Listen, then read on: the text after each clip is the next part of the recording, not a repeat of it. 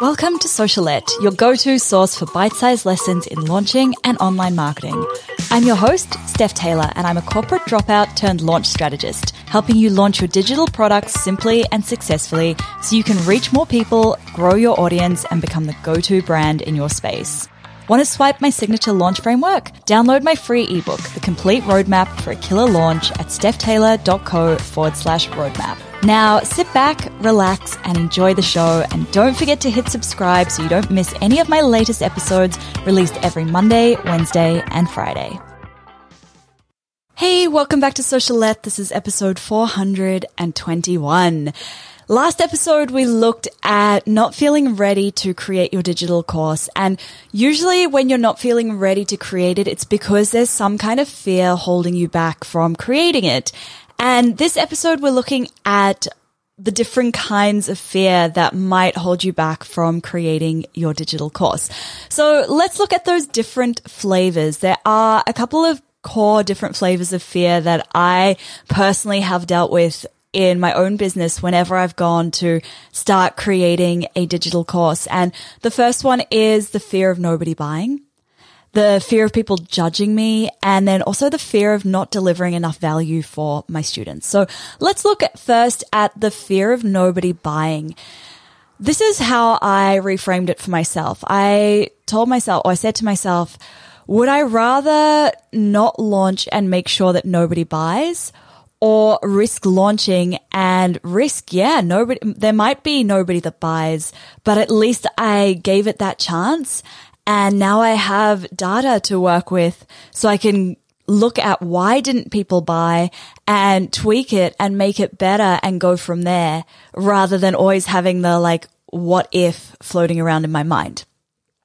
I also really want you to think like, where will you be a year from now? And I want you to compare this side by side. Where will you be a year from now if you keep letting this fear hold you back? And where would you be a year from now if you launched, nobody bought, and now you have data you can use to improve your next launch? Because you can only go up from there, right?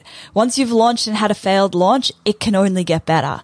And most people give up after that failed launch, but there's still so much magic that it that can happen because we can go and we can look and we can think, okay, or we, we can research, we can see was it because we didn't have enough people in the launch? Was it because people don't want the product? Was it because the messaging was off?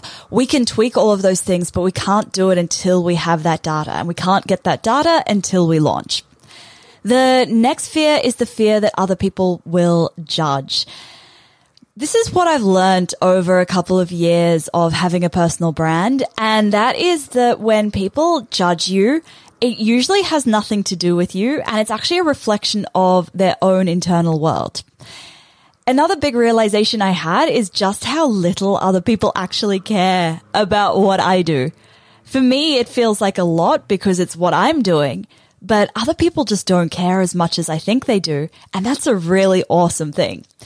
I, I know that putting yourself out there into the world is scary, but you have something important to share. And it's not actually about you. It's about the people who you are helping. So is it really, is it more important for you to not be judged and to feel comfortable with that? Or is it more important that you make an impact and grow your business and help more people and make more money and have more freedom, whatever those goals are for you? The third fear that creeps up for me a lot is not delivering enough value. I'm really afraid that I'm not going to deliver enough value for my students. And for me, and I know for a lot of other people, this usually manifests in over delivering by trying to jam everything that we know into that online course. And it actually has the opposite effect because we end up overwhelming our students and if, if we even actually get to the finish line of creating the course, because the side effect of wanting to deliver so much value that you end up jamming everything in there is that it takes you forever to create it because you're constantly going down rabbit holes of like, I could teach more about this. I could teach more about this. We often think that creating more content and putting more content into our course means that there's more value in the course, but this usually isn't the case because it's not about how much content is in the course. It's about how quickly we can get them from point A to point B, from where they are right now with this problem to point B where they've solved the problem or they've achieved the transformation. And personally, this is something I like to tell my students quite a lot is the fact that you are worried about whether you're delivering enough value is a sign that you are going to be delivering enough value because the people whose courses don't deliver enough value, they're not the people who are out there questioning whether they're delivering enough value. All right. So that is it for today's episode. Amy, my friend Amy Porterfield is giving you a sneak peek into module one of Digital Course Academy. You can access the whole of module one of Digital Course Academy.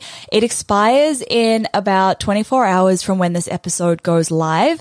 So make sure that you jump on over to stephtaylor.co forward slash sneak peek to get that module one where you'll make the seven key decisions that you need to make to start creating your digital course. Decisions like how to name your course, how to price your course, what kind of course to create, all of those important but exciting and just kind of fun tasks that you need to do, but that feel really scary.